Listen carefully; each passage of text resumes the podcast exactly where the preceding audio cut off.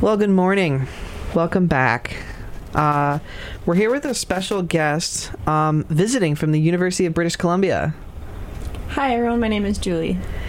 Hello. So, J- Julie's doing some really interesting research. Um, she's collaborating with um, me and my advisor here, uh, Dr. Kantar, and um, we're d- uh, she's doing some really cool work on um, um, women publishing in STEM. Um, and specifically the leaky pipeline. And uh, for the listeners who, who haven't heard of that before, do you want to introduce the, the topic? Sure. So, if anyone hasn't heard before, STEM stands for Science, Technology, Engineering, and Mathematics. And um, what we call the leaky pipeline is just the fact that there are a lot of women in under, undergraduate programs in sciences, but as you move on to graduate school and postdocs and professorship, there's fewer and fewer women. Um, and so we call this a leaky pipeline because there's uh, different sort of barriers along the way that result in more and more women dropping out of STEM fields as they go on in their careers. Fascinating. I guess, um, so would you say one characteristic of that, you know, when you think of it as a pipeline that's leaking, is that you don't lose people at a few key stages, you lose people all along the way? Exactly. So there's like some factors that will make a few women drop out between undergraduate and graduate school. There's some factors that'll make a few women drop out between graduate school and getting a postdoc. Um, some factors that'll get, make you drop out between postdoc and professorship. Right. Fascinating. So, um, what um, what our group specifically looked at was um, was um, citations and publications, um, and how that might affect the the leaky pipeline. So, um, I guess I guess um, the research is specifically focused on academia. So, um, as somebody, both of us working in academia, um, I want to maybe introduce for the listeners what, how um, the link between citations and um, those sort of metrics, like citations and um, the leaky pipeline. Sure. So there's um because they are used for tenure, promotion, and you know moving through the system. Even like go, even graduating from undergraduate and graduate school. You know. Yeah, exactly. Yeah. So what happens when you're a scientist? You publish papers, and in your paper, you'll cite other papers that were relevant to your work. And so how it works is if your paper gets cited a lot, that means that other scientists found it very useful, so it'll get a high citation score. And what we currently use to evaluate whether someone should get a job as a professor in a university is how many citations they have and um, on their publications. So if you get a lot of citations, it means that you do work that other scientists find useful, and so you are more likely to get a job. Yeah, exactly. So this contributes to the leakiness of the leaky pipeline by because um, currently it's not equal. There are disparities between the frequency of citations um, between men and women trying to advance through academia. So, um, what um, what was looked at in this research was something called altmetrics for measuring scientific impact, and altmetrics are exactly what they sound like: alternative alternative metrics.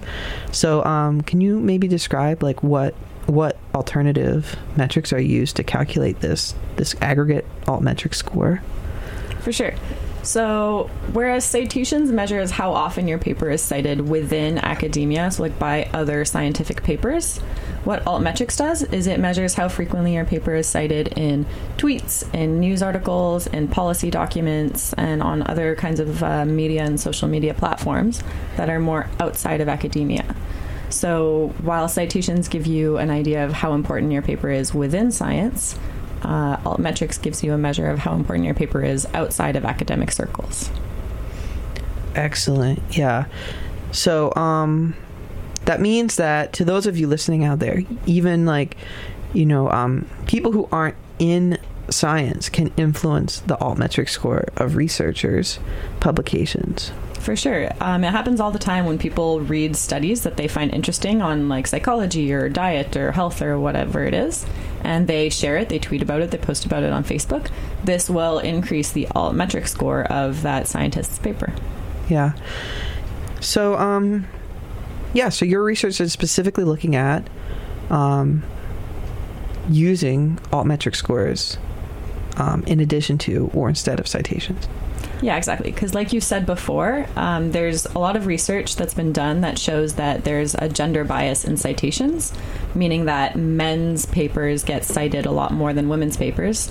Um, and so, what we were trying to look at is whether the same is true for this altmetric score. Is there a gender bias in altmetrics? Do women's papers get tweeted about or talked about less or more than men's? Fascinating. I love the idea that scientists are doing their own research on themselves. It's very, uh, very meta. Very meta. Yeah. There we go. Well, again, this is this is Julie from the University of British Columbia. Um, we're gonna break for a song here. This is Dolphin Dance from Herbie Hancock. Happy Friday. Welcome back to KTUH. Um, we're here with a special guest this morning. This is Julie from the University of British Columbia. Hi, everyone. Happy to be here. Um, she's here to talk about some research that she's been collaborating with um, the Kantar Lab, of which I am a member, um, looking at the difference in altmetric scores between male and female scientists. Um, alt, altmetric means alternative metrics, specifically to citations. Um, you want to talk a little bit about what what alternative metrics they use? Sure. So, just to recap, alternative metrics or alt metrics, what it measures is how frequently your article is cited outside of academic circles and how often your scientific paper gets cited by like the news and twi- tweets and um, social media and stuff like that. Fascinating. Yeah. So, um, they collect these metrics across a lot of the scientific literature. Um, as of last year, they had 12.4 million works um, cataloged, and they had um, 95.8 million mentions of those works um, used to calculate the attention score. Do they give different weights to the different um, things they track? Yeah, for sure. So it's not. So what Altmetrics does is it calculates a score based on these different mentions and different platforms that I mentioned, but not all of them are attributed the same weight. So a tweet won't be worth as much as being mentioned in a news article, for example. Um, so they have this special formula that they use to calculate the score that gives different weights to these different things based on how important they are. That makes a lot of sense. So, um, how how did um, how did you do this? How did you compare this to the traditional metric of citations, and how did you tease apart whether there was um, uh, what the average scores of, of men and women were? What was the process? So I had help from you at the beginning. Um, when we got those millions of articles in the database, you helped uh, sort of scrape them and organize them into a way that uh, could feed into analysis. Mm. So what we ended up doing is we chose only articles that were published between 2011 and 2018 because the fact that altmetrics measures attention online and on social media, it um, it favors more recent articles. So a paper from 1984 won't have as many tweets as a paper from 2013, obviously. And so we decided to narrow our focus to just look at articles between 2011 and 2018. And then what we did is we have the, the authors of all of those articles. We ended up with uh, 200,000 articles, or a, a, little bit more than that, I think. And we have the authors of all those articles. And what we did is we genderized them. So we used this tool um, that has a database of names. And so what we do is we feed it with the names of the authors, and then it spits out the most likely gender of the author based on the name and how frequently the name is referred to as male or female in their database.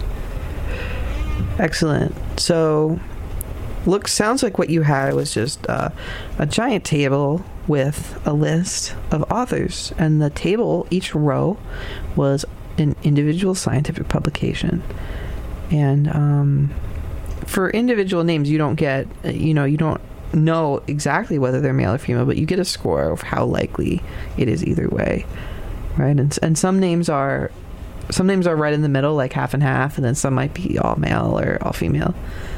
Yeah, so um, if you feed the algorithm with a name like John, for example, it'll tell you there's a 99% confidence that it's male. Mm-hmm. But if you give it a more gender ambiguous name like Taylor, um, it'll tell you it's only like 63% confident that it's male.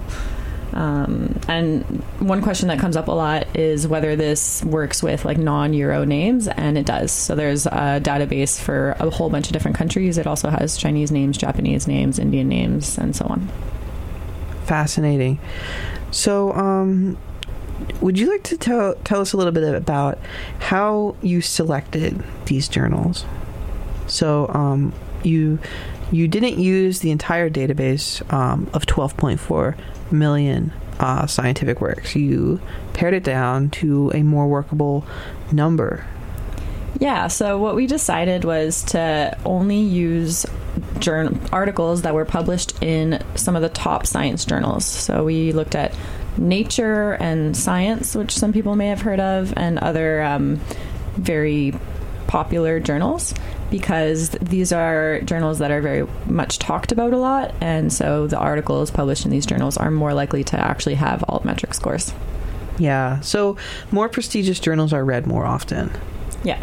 Yeah, and Nature and Science in particular are highly prestigious journals, but more importantly, they're um, very diverse in what they publish. These journals, um, yeah, these journals are read widely across all disciplines in science, and um, uh, they publish works from across cross disciplines.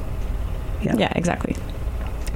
So, um, but we also had some other other types of of of journals in there. We had some disciplinary journals, and um, uh, so an example of a disciplinary journal might be like um, the New England Journal of Medicine. Yeah, and we also had Cell. We also had Cell, um, which publishes um, about cell biology. Yeah. And then there was also um, an open access journal called PLOS ONE. And so all of the papers in that journal are open and free for everyone to read, even non scientists. Yeah. So, um, what was the goal behind choosing uh, very different strategies behind the journals, different types of journals? We wanted to get an idea of whether there was a difference in how male and female authors got scores in these different journals. So we were just curious if, for example, um, there might have been a gender bias in one of the journals but not in the other. So we sort of separated our data set into these different journals and different types of journals to see. Interesting. Okay. And um, so once you had once you had these journals, um, and uh, looked across, looked at the, the scores in them. Um, how did you figure out? Um, how did you figure out whether male and female scores in in an individual journal were were equal or whether there was a disparity? How did you go about that? We used um, some statistical modeling. So what we did is we um, modeled the score of an article against um, the gender of the authors in it, the journal, the year it was published, um, the total number of authors, and the month that the article was published. And so we wanted to basically see through statistics whether any of those factors that I listed influenced the score. And then we subtracted basically the means between male and female scores to see if the difference was greater than zero. Very interesting. Again, this is Julie here from the University of British Columbia talking about some fascinating research looking at um, publications between uh, men and women in science. Um, up next here we have uh, Dizzy Gillespie's version of A Night in Tunisia. Happy Friday. Enjoy. Welcome back. We are here with Julie from the University of British Columbia here talking about some research that she collaborated on um, collaborated with the University of Hawaii on, uh, specifically the lab of Dr. Mikey Kantar in tropical plant and soil sciences here, and myself. Um, she's looking at um, alternative metrics for tracking scientific output uh, between uh, uh, male and looking at disparities between uh, male and female scientists. Do you want to tell us a little bit about um, a little bit about the existing disparities between male and, and female uh, scientists in in academia? How often they get cited and and uh, even altmetric scores? For sure. So scientists publish papers, and those papers get cited by other scientists. Um, and that's sort of a measure of your productivity and uh, how useful your work is in scientific circles. And there's a lot of research that shows that there's gender bias in that, as in men's papers get cited more frequently than women's papers. This is a problem for women who are trying to get jobs in STEM because um, it contributes to what we call the leaky pipeline. So fewer and fewer women um, are in positions as you move up the ladder in scientific fields because and part of the reason is that this gender bias in citations uh, affects how we evaluate them. So there's alternative metrics that measure not how often a paper is cited by other scientific papers but how often a paper is cited in um, the news and on twitter and in other sources and so what we wanted to look at is whether there's also a gender bias in this realm so alternative metrics are new. Yeah, they started in uh, 2011. Yeah.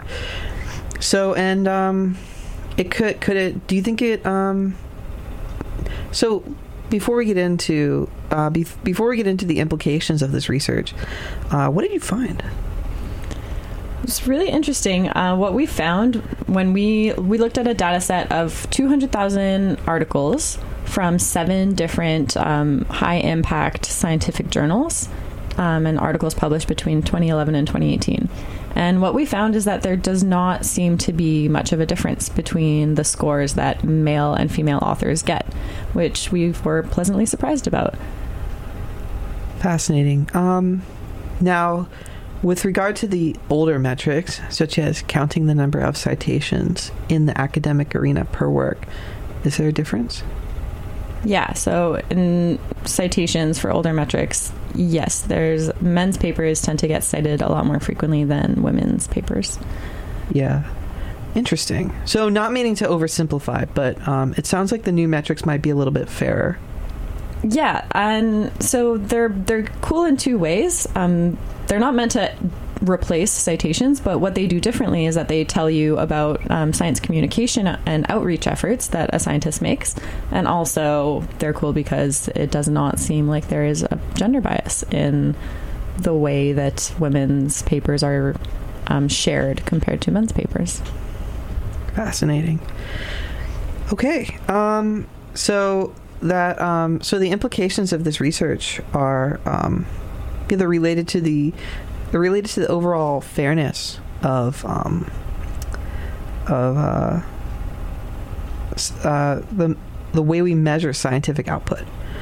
Um, the traditional way, citations, is measured by counting how often papers are cited, and um, they they calculate. Uh, you know, when they look at this, they calculate like H index and I10 index.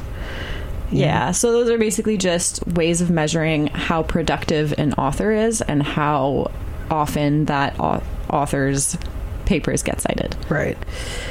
Um, and altmetrics um, bring in all this other information, like how often their paper makes it into policy documents and how often it's retweeted and posted on websites like Reddit. Um, so it brings the general public in into the um, into um, you know scoring somebody's academic output. Yeah. So whereas citations are sort of just your peers um, evaluating you as a scientist in a way, um, altmetrics opens up the opportunity for uh, the broader public to sort of have an impact on your research output and how many people you, re- you reach. In your opinion, um, why are altmetrics fairer? There's a couple of different things. We're not really sure. So there's different things that could be pulling in either direction. So there's some research that shows that there's more men on Twitter, and Twitter is a very important platform for science communication. So you would think that maybe because there's more men on Twitter, um, it would there would be men would have more uh, or higher scores than women, at least in that realm. There's also the fact that a lot of research shows that men are better at self promotion and that they tend to use a lot more positive words when describing their own work. So they're more likely to say that their research is novel and excellent and um, unexpected and, and these kind of words, whereas women are not likely to use such positive words. So maybe their self promotion is um, contributing to them not having better scores. But then on the flip side, there's a lot of research that shows that women scientists tend to choose research topics that non scientists find more interesting. So um, it could be that not that women scientists are publishing about topics that non-scientists share more on social media platforms and talk about more in the news. Um, for example, people tend to talk more about psychology research in the news than they do about nuclear physics. So we have sort of these factors that are pulling in either direction, and we're not really sure why the metrics that we found were not gender biased, but it could be that there's a bit of a tug of war going on between these different factors pulling either way. Thank you very much. That's absolutely fascinating. Again, this is Julie from the University of British Columbia, finding that alternative metrics for measuring academic output um, in general are more fair than um, the traditional uh, citations, citation uh, citation metrics used in used in academic circles. Yeah, so it would just be really cool if um, we start using these metrics uh, more when we're try- doing like making decisions about hiring and that kind of stuff. Yeah. Uh, okay, one last question. One last question. I almost forgot. Do do you think it's fair for scientists to research themselves? Well, not fair. Do you think it's unbiased for scientists like like us to do research to do research on ourselves? Can we believe can we believe um, findings from scientists on stuff like this, or do you think that we have too much of a of a vested interest in the outcome or influencing the outcome of such a study?